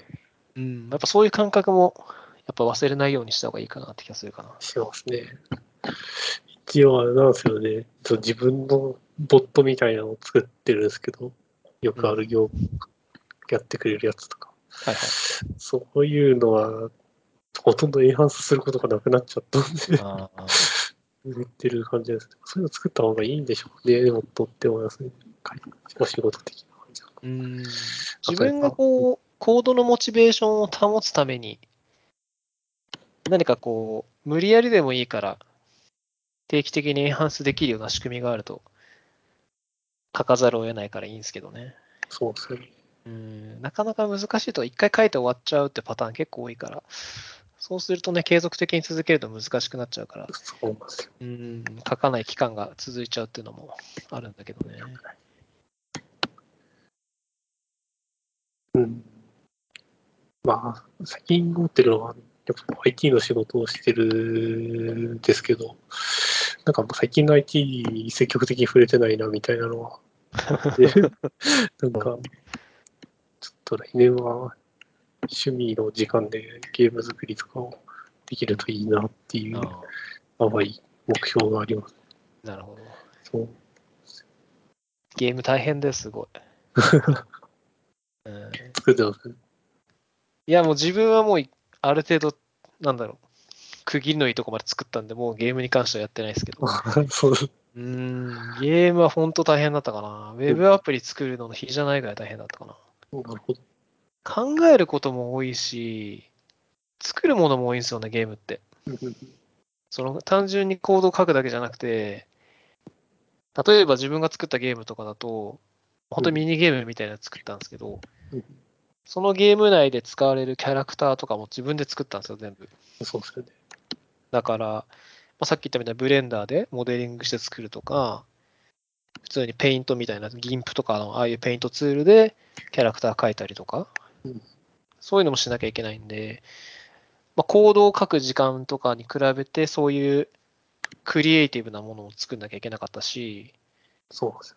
そもそもどういうゲームにして、まあ、いわゆる本当にゲームのシナリオというかな、どうすればクリアになるかとか、クリアしたら何がもらえるのかとか、うんそういうのを考えるのもすごい大変だったんで、うーんあとはそれをなんかこう、コンピューターを使うか使わないかそうなんですよね。うん、黒歴史っぽい感じですけど、僕、高専の時めっちゃゲーム作ってたんですよ。おーなんか、いわゆるスーパーロボット対戦みたいなのを作ってたんですよね。で、やっぱ、そのメタセコイアで、そのモデリングしてて、なるほど。で、そのコンピューターも自分で使わないといけないじゃないですか。NPC とかも。作るのとかやってて、大変だったんですけど、なんか効果音とか、ああ、そう作れないんで、自分で喋って作ってたりし恥ずかしかったなって。いやいや、でも自分でやるだけ偉いですよ。いや、でもその辺、やっぱ自分でやるのが面白いですよね、趣味的には。うん。なんか、まあ、クオリティを求めて作るんだったら、そもそも、もうそういうアセットとかを使った方が絶対いいんで、お金かけた方がいいんですようん。そういうのを求めないで、うん、そもそもそういうのを自分で作って、ゲームってこういう風に作られてるんだっていう仕組みをこう体験して作る方が、自分的には、むしろそれを求めて作ってたんで、自分は。うん。それが得られる方がでかいかなって気がするかな。で、そういうのをまあ一回やって、ある程度知ってるんだったら、もう、じゃあ今度はクオリティを求めて、やっていこうって言って、お金かければいいだけなんで。うんでもあれですよね。いや、僕は、吉田さんモバイルのアプリ作ったりして、うん、うん、自分は iOS ですね。その辺が全然ないんで。チャレンジしたい部分であります。いやー、でも基本同じだと思うけどな、どのゲーム作るにしても。ああ、大体こう物理エンジンみたいなのがあって、それの API を何でコールするかみたいな話なんで。はいはいはい。うんまあ、物理エンジンの実装の、なんだろう、機能の多さはいろいろあると思いますけど、まあ、大体一緒ですよ。衝突とか、速さとか、うん加速度とか。まあ、あの辺はほとんど変わんないと思うんで。なるほうんまあ、あとは 3D か 2G 2D かとか、まあありますけどね。ど。結構動作テストをどうやるんだろうなっていうのが気になりますけどね。ああ。実機で使ったときに、やっぱ使いやすくしたいじゃないですか。うん。うんその辺をそうね。試すのが、なんかテクニックとかありそうで面白そう。いやー、特にないですよ。もう自分で本当にやるだけですよ。そうですよね。やっぱビルドして転送したりするのとかってスイスイできるのかなとか。iOS はそんな大変じゃないですよ。あ、そうなんですね。うん。実機つなぎっぱなしでやれば全然めんどくさくない。 Unity とかもちょろっとやりましたけど、 Unity も別にそんな大変じゃなかったかな。そうですね。 Unity で大変だったのはもう C シャープが大変だったぐらい。あ俺そのそうですね。高専のゲーム作るとき C シャープめっちゃ使ってました。 DirectX と。そう、僕今 Unity が一番やってみたいなって思って。ああ、いいんじゃない？うん。 Unity とブレンダーめちゃくちゃ相性いいっすよ。そうなんですね。うん、だから、ブレンダーで作った 3D モデルを、あの、 Unity 側に持ってって、で、そっちで、あの、ゲームのキャラクターとして動かすとか、そういうの簡単にできるんで。いいっすね。うん、ブレンダーはゲームは作れないんでね。アニメーションはつけられますけど、ゲームは作れないんで。ゲームを作りたいなら、 Unity に持ってって、で、そのオブジェクトをに対して C シャープでいろいろとやっていくって感じ。まあ JS でもいいですけど、でも C シャープなのかな、今は。うん。という、ちょっと来年の抱負でした。うん、いいっすね。自分もまあ、今年なんか自分で新しいの作ったのは、アプリ作ったとかないんですよ。うんまあ、アプリのメンテと、アプリのメンテぐらいかな、本当に。自分のアプリケーションとか、あの、iOS のアプリとか、Android のアプリとか、公開してるウェブアプリのメンテとか、ホーム自分のホームページのメンテぐらいしかしてなくて、新しいコンテンツはもう基本的には追加してないんで、なんか一からまた新しく書いたっていうのは今、今年は自分もないっすね。うん。なんか作ろうとしてるものっていやー、ないかな。けども、もう、うん、まあ、書いてもいいんすけど、もうメンテ大変で、もう増やしたくないんですよね。なるほど。作るもの。そう、き結構いっぱいの。あの、さっきの断捨離の話じゃないですそうけど、ですね。これ断捨離しなきゃいけないです。そうそうそう。自分のアプリケーション断捨離しないともう大変なことになっちゃうんで、まあ、やるとしたら、もう既存のやつ一回潰して、新しいやつかな。はいはいはい。うん服のローテーションと一緒な感じですね。そうそうそう。もうちょっとキャパを増やせらんない、これ以上。来年の目標はアプリの断捨離なのかもしれない。そうね、かもな。でも、い今年もね、一部ね、アプリも断捨離したんですよ、実は。っていうのも、あの、ヘロクの無料版なくなったの知ってます？あ、知らなかったです。そうなんです。今年の、確か11月、本当に先月ぐらいに、ヘロクの無料版は完全配信になって、基本的には、あの、一番下のプラン、なんか名前忘れちゃいましたけど、しないともう動かないんですよ。はいあの、無料のコンテナどんどんどんどん削除されてって、もう完全に動かなくなってて。で、自分のアプリが一部、ヘロクの無料プランで動いてたんで、そのウェブサービスが3つぐらいあったんですけども、それは全部消しちゃいましたね。うんで一部は自分のホームページ上でホスティングしてるんですけど、もう他のやつは、ホスティング移さなかったやつはもう全部サービス終了しますっつって終了しちゃいましたね。うん。まあ、メンテしなくなったからめちゃくちゃ楽になりましたけど。お金かかっちゃいます。うん。まあ、需要があって、ねえ、まあ、マネタイズもしてなかったから、ちょっとあの消したっていうのもあるんですけど、なんか広告とか入れてて、収益があったら、その収益分でインフラ賄えるんだったら全然続けてましたけど、特にマネタイズしてないウェブアプリで、まあそこまで使われてなかったから、まあいいかなと思って、バーンと消しちゃいましたね。で、まあ一応、ウェブ版を消して、あれなんです iOS とか Android は残してるんで、まあ見たきゃそっちで見てねって感じああ、なるほど。にした感じですね。それまでも閉じやすいですねと思いつつ、メンテナンス楽になったかどうか怪しいです。まあでも1個見るのなくなったからね、一応。ソースコード丸々1個なくなってる感じだから。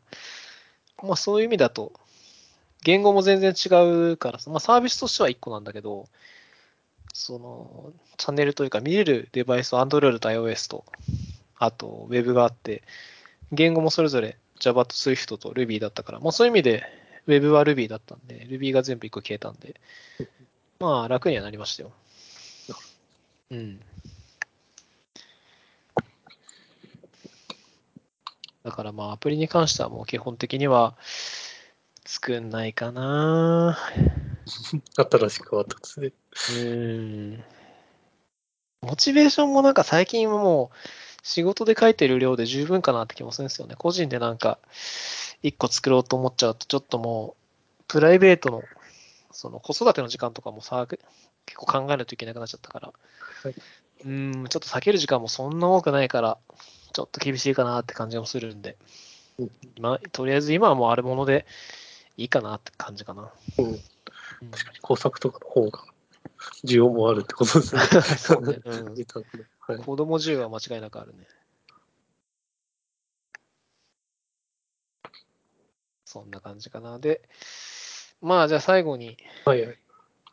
その僕らの共通点である EMAX の話 なんですけど、まあ、この間なんか EMAX カンファレンスっていうのが2022年度版があって、まあ、そこでいろいろと EMAX29 の話とかあって、まあ、僕はちょっと軽く見たんですけど、はいはい。まあ、まあ、いいまだにまあ EMAX を使ってて、僕は。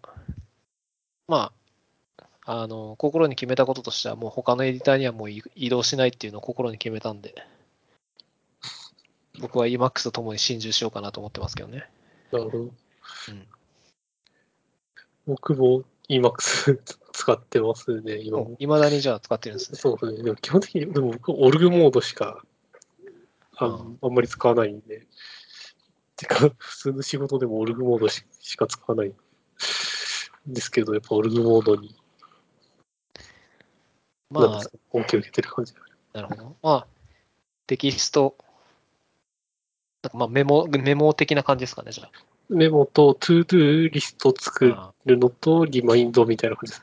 あなるほど。なんか、うん Org mode が消えたら 何やんなきゃいけなかったか全部吹っ飛んじゃう感じになる。そうなんだ。まあ、便利っちゃ便利だよね、あれね。あ、そうですね。見やすくはなるから。僕は、アリーションのものって見つかったことがないですね。なんか、いや最高だと思ってます。うん。ちなみにめちゃくちゃ機能あるもんね。あ、そうですね。カンファレンスでどうでした？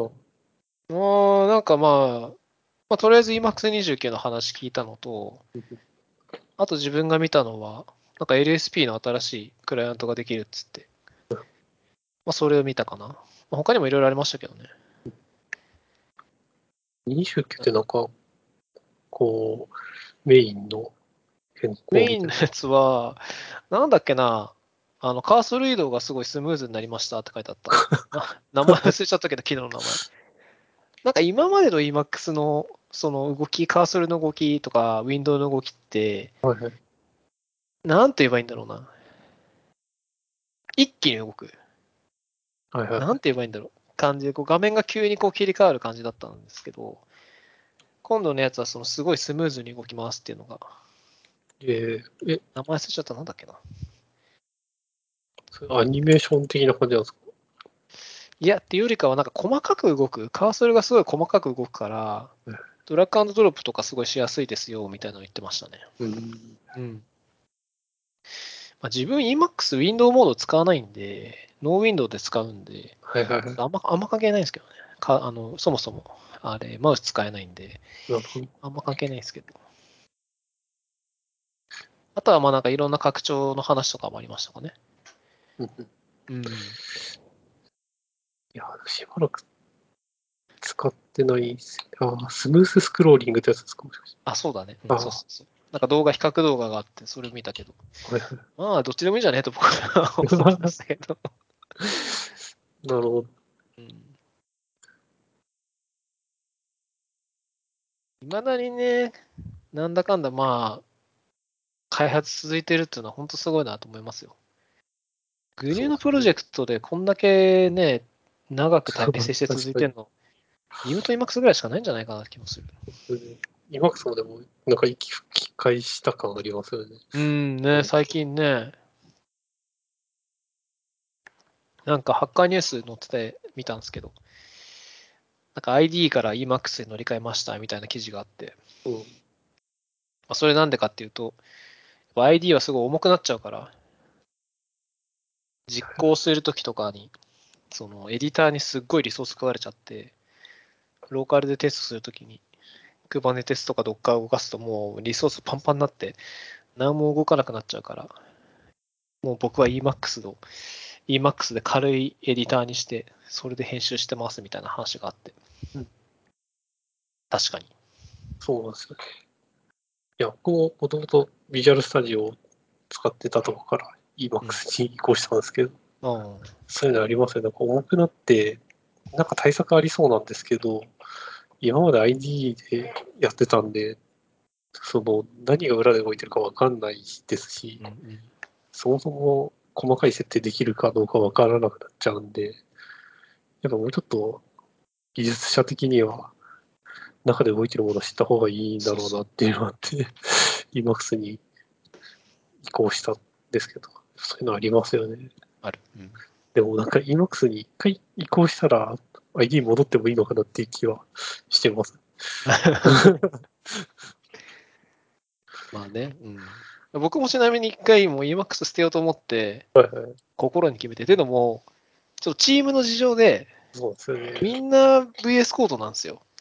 ああ、で、あの、何が問題だったかっていうと、あの、その拡張みたいなのをインストールするんですけどうん、大体それにそのリントとかフォーマッターくっついてるんですよ。でそうすると、基本的にみんなその VS コードのあの拡張が言う通りに書くんで、自分はその Emacs の LSP だとやっぱ多少違うんですよね、書き方が。はいはいはい。開業の位置とか、そのファンクションの書き方みたいなの変わってて、で、それもさすがにチームに合わせた方がいいなと思って、で VS コードをちょっと使うかと思ってやったんですけど、ちょっともう体が受け付けなくて、そうですよね。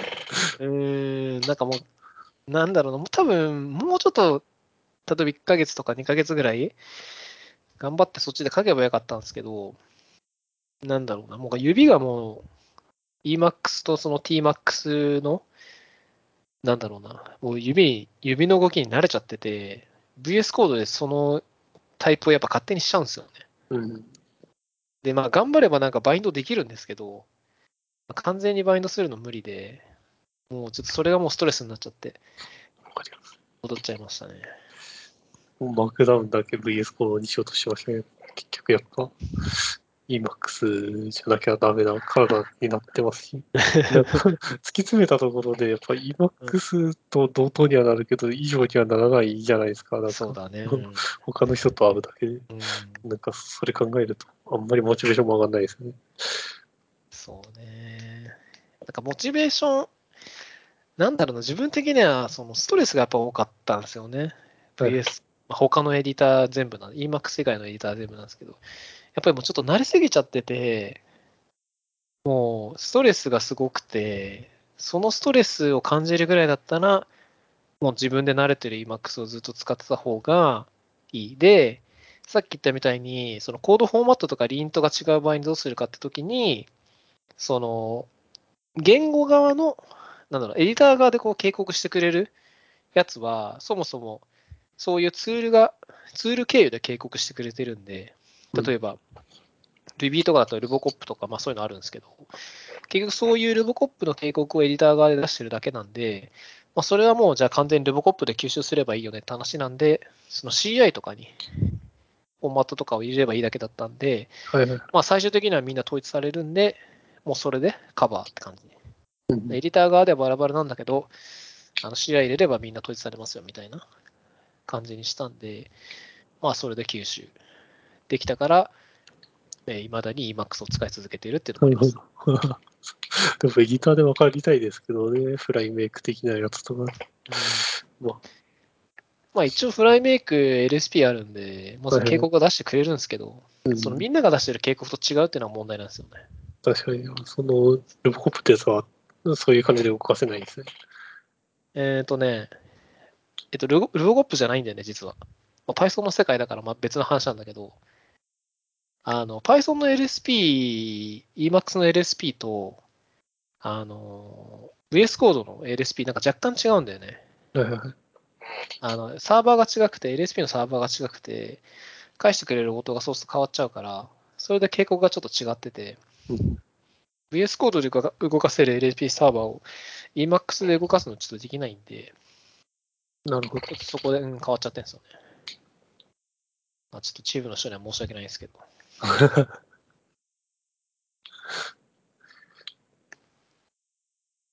VS コード、うん、使わなきゃダメだなとは思ってるんですけどね、未だに。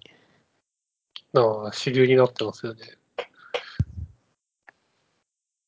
なんか、そのさっきの Emacs に移行しましたって人の記事の中でも、なんで VS コード使わないのっていう質問があるんだけど、僕がなんで VS コード使わないかっていうと、やっぱりなんか、ななんて言ってたっけな。IDE、IDE みたいに、まあ、高機能ではなくて軽くていいんだけど、なんかかゆいところに手が届かないから、Emacs とかだと細かく設定できるから、Emacs で使ってるみたいなことを言ってた気がするかな。うん。まあ確かに。Emacs リスプを自分で書いてみたいな感じのことってできなそうですもんね。でもまあ、ベースコード、まあ普及してる原因もここなんでしょうけど、やっぱ Windows 上でプラグインがしっかり動くっていうのは大きいですよね。うん。まあ、あれ、ありますけど、なんでしたっけ。あの、WSL とか、うん。通になって、動きも良くなってますけど。まあでも、Windows で VS コードはとりあえず動くから、その書くのは書けるんだけど、多分実行するときは、なんだかんだなんか Windows じゃなくて、WSL じゃなくて、なんか別の環境で実行させてんじゃないかなって気もするけどな。なんかやっぱり、ちょっとめんどくさくない？いや、でも WSL、この前 WSL2 入れてみたんですけど、うん。VS コードと勝手に連動するんですよ。なんか実行環境 WSL 通常にして、うん。なんか実行とかできるんですよ。だから、割とあ、そうなんだ。多分今、すサクサクできるんじゃないかと思います。えーあの、VS コードのコンソールとかで WSL で実行するみたいなことができるってこと？できますね。え何でやったのかをちょっと忘れちゃった。何で試してみたのか忘れちゃったんですけど、かなりできます。その Linux 上にファイルがあるものとして、なんか修正もできるし、ー、なるほど。そこの上で、そのまあ、コンパイルとか、そういうのも簡単にできるし、みたいな状態になってました。うんまあ、触ってないんでわかんないですけど。じゃあいいのか。そうなんですよね。でも、まあ、WSL 動くんだったら Emacs も動かせるんで、その書き、書き値がなくなってきてるなっていう感じがあるんで、この先 VS コードが本当に中心になっていくかも怪しいなって思いますね。どうなんだろうね。うーん。どうなんだろうね。わかんないです。でも、まあなんか、割と、そう、初見の使いやすさとか、学習速度とか、学習していった時のパフォーマンスがどうかって、エディターによって違うかなと思うんですけど、ベースコードだとちょっと学習速度が速くて、うん。初見でも使いやすいタイプで、そうだね。うんさ慣れると生産性上がるタイプ。ねなんかだんだんマックスに流れていかないかなって思ってます。使ってる身としては。うんどうなんだろうな。わかんないですね。インテリジェとか、リクリプスとかあるじゃないですか。本当にはい元祖 ID みたいな。ああいうのに流れるのはなんかなさそうなイメージはあるかな。うん、あの辺はでやってることはきっと VS コードで補えそうな気がするから。まあ、あそこまで高機能じゃなくても全然 VS コードで足りるっていうのはありそうなんだけど、その EMAX、まあ、いやまあそもそも EMAX なんか何でもできちゃうから困っちゃうんですけど、SSH したりとか、そのなんか SQL 発行したりみたいな、まあできちゃうんで EMAX を。そういう本当になんか開発に必要なことの、なんだろうな、ツールとか、サブプロセスみたいなのを動かすのに VS コードできないよってなった時に Emacs だとできますみたいなのは、うん、まああるから、まあそういうのがやりたくなった時 まあそこは やりたくなるかわかんないけど、うん、何でもできちゃうからね、Emacs。まあ、うん、難しいけど、やっぱり設定ファイルがプログラミング言語で書けるっていうのはすごいでかいと思うんですよね。でかいですね。うーん。JSON でこう書くとか、YAML で書くってなっちゃって、やっぱ言語、プログラミング言語、まあ言語ではあるんだけど、プログラミングは本当に限られたことしかできないから、あの設定ファイルがやっぱりリスプで書けるっていうのは、プログラミングしてるのと一緒なんで、うんこれがやっぱでかいんですよね。すごいいいですよね、一番。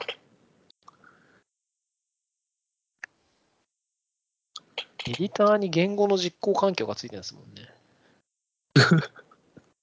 うんよくわかんないけどすごいよね。そうですよね。凄まじい。それがずっと昔からあるっていうのもなんか、すごいよね。そうですよね。うん、今草環境ですみたいなやつ。そうそうそう。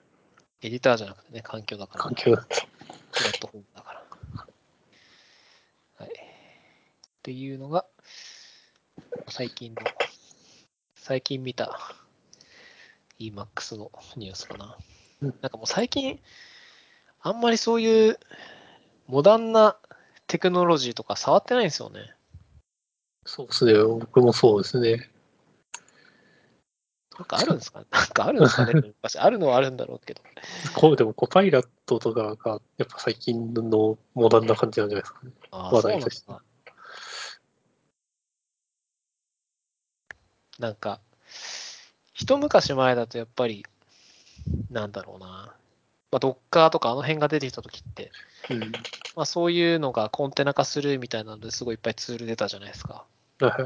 うん、だからあの辺がこうモダンな開発であり、モダンツールみたいな感じだったんですけど、なんか最近その辺ってなんかあんまり目新しいのないっすよね。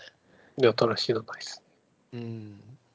とりあえず Kubernetes の続きはいいんじゃね？みたいな感じで、なんかもうそれ以上の話がないみたいな。あとは全部 Kubernetes の機能というか、それ、その上で完結できるんで。まあなんかもちろん、なんだ？カスタムリソースというか、なんかツールみたいな、あの、イスティオみたいな、メッシュサービスみたいなのありますけど、まあ、ああいうのも結局 Kubernetes の、なんだろう、機能というか、あれ使ってるだけなんで、別になんか目新しい話でもないと思ってて。そうですね。うん。最近でも、まあ、目新しいというか、なんか、最近伸びそうだなっていうのは、セキュリティっぽい話ですかね。なんか脆弱性とか、そうですね。なんかこう、使ってるソフトを洗い出して、脆弱性をこう見つけてくれるみたいなやつとかって、見ると結構まだ発展途上な面があって、うんいろんな話出てきそうだなっていうのは思います。うんまあ、なんか CI とかにね、組み込んだりするようなツールそうですねありますもんね。うんうん。脆弱性、ソースコードの脆弱性チェックするみたいなやつとか、そ CVE ちゃんと対応してる、してないみたいなやつね。そうですね。そうです。うんいいる？いいるとは思いますね。あ、いる？あ、そはい。う。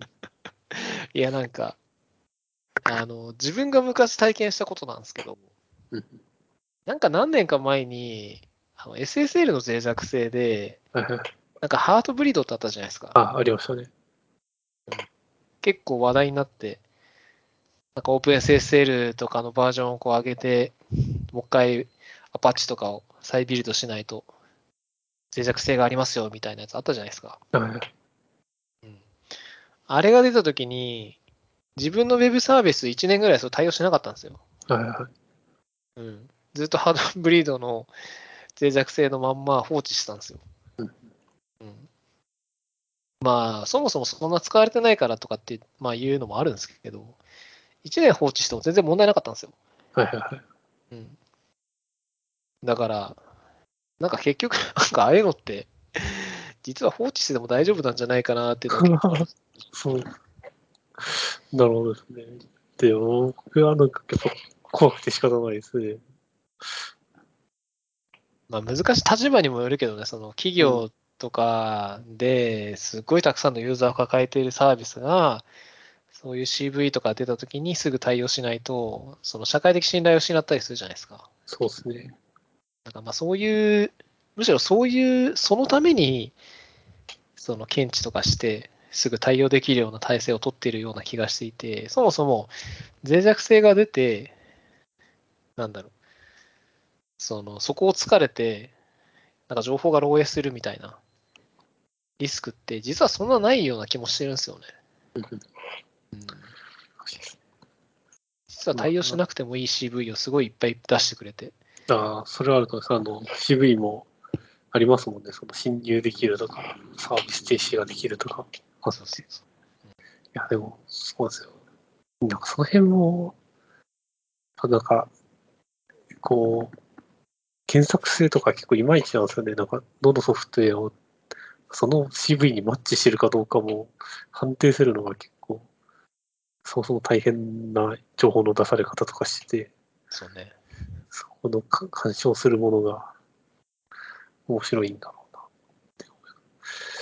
しかも ああいうのって結局、そのセキュリティチェックツールとか CI とか入れてて、新しく CV が出ましたって時に、結局ツール側が対応しないと出してくんないんで、そうなんですね。うん CI 取っちゃったりするんで、それでいいのかっていうのもあるんですよね。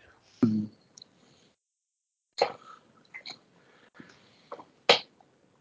僕はあんまああいうの好きじゃないんですよね、入れんの。僕も入れたくないですよね。なんか、そ そのためにアプリ作ってるわけじゃないですからって思いますけどそう。そうそうそう。いうのに追われちゃってね。毎週毎週なんか、それで CI 引っかかって、毎回 CV 入れて、うん。毎回アップデートしてみたいな。大変ですもんね、それで。うん。そうっすよね。なんか GitHub とかで自分のアプリ公開してると、その GitHub のボットが勝手にこう CV のアラート上げて MR 作ってくれるのがあって、はいはい。まあ便利っちゃ便利なんだけど、うん、別に放置してても問題ないみたいなのがあるんで、そうですね。暇な時に対応しようかなぐらいな。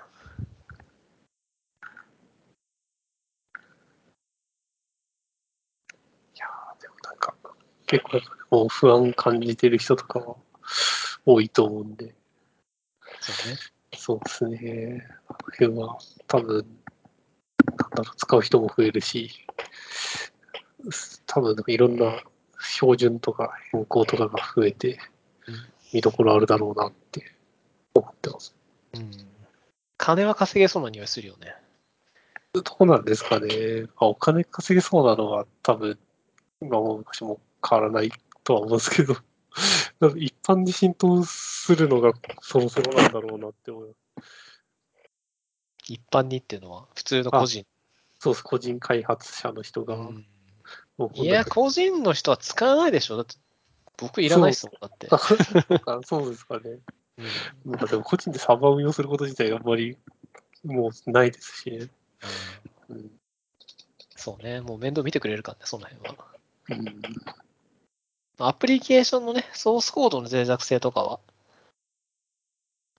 まあ、みまあでもそういうのもなんか最近はなんか、ね、GitHub とか見てくれるし、まあ、自分のアプリに関しては見てくれないかもしれないけど、その、公開されてるなんかジェムの。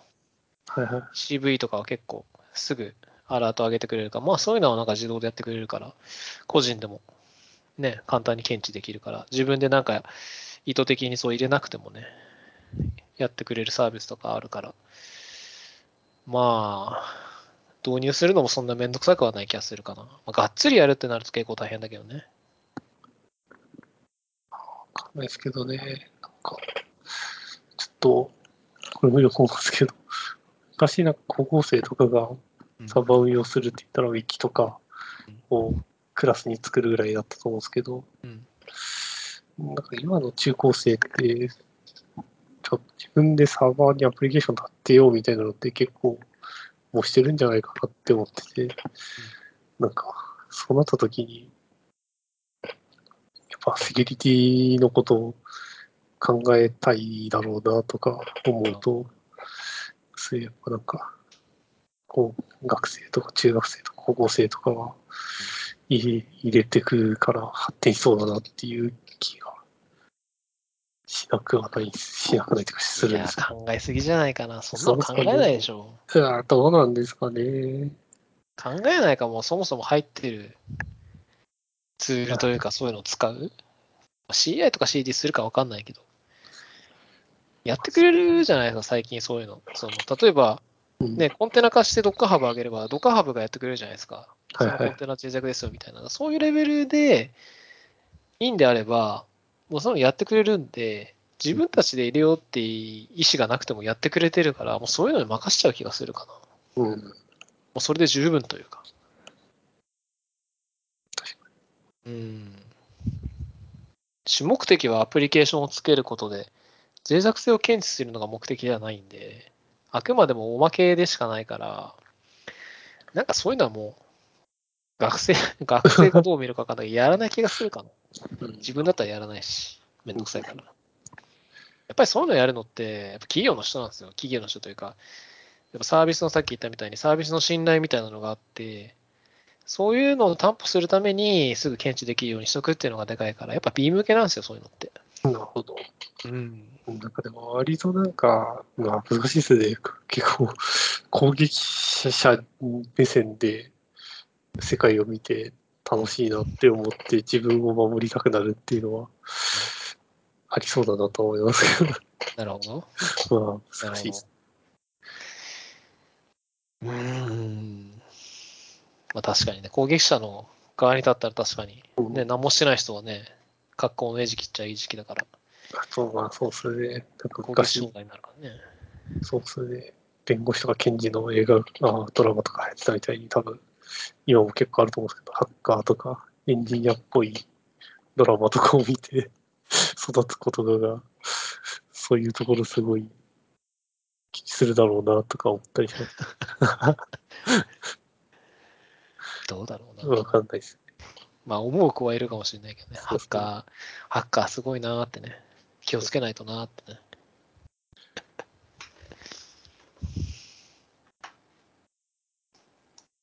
セキュリティか。まあでも、うん、他に盛り上がりそうなのはあんまり思いつかないですね。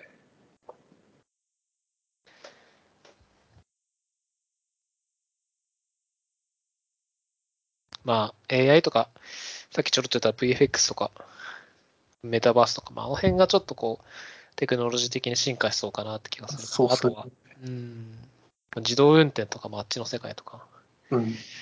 はすごい進化しそうだけど、なんかソフソフトウェア側の方はもう、まあ、ないわけじゃないけどね。うん。デバイス連動とか含めたらまだいっぱいありますよね、多分。うん。全然、通信規格とかも新しいの出るだろうし、そうですね。身の回りの、自分たちの身の回りのアプリケーションフレームワークとか、ミドルウェアとかね、ああいうところはもうなんか、まあ、ないかな、最近は。うん。はい。ってな感じかな。そうですね。うん。ちなみに、えー、前回は、前回樋口くんと話したときは、新マシ競馬ブログ、メタバース。懐かしい感じです。でも同じようなことは話しそうだな。そうですね。うん。まあ、じゃあ2時間近いからこんなもんかな。はいはいはい。はい。じゃあ今年、今年最後で、まあ、また来年ね、暇の時に収録するんで、また声かけます。まあ、はいこのあれですよ。とりあえず飲み行きますか、じゃあ。そうですね。うん。そういうまた後で 話しましょう。なんか他にも、はい。今、出社してます？たまにしてますね。なんかその顔合わせとか、さっき話した顔合わせとか、定期確認みたいな時とかにあったりします。でも、不定期なんだ。不定期ですね。うん。1週間に1回行くとかじゃないんだ。一週間に行くとかじゃないです。なるほどね。わかりました。はい。じゃあ、またお願いします。はい。またよろしくお願いします。すいません。ありがとうございました。ありがとうございました。はい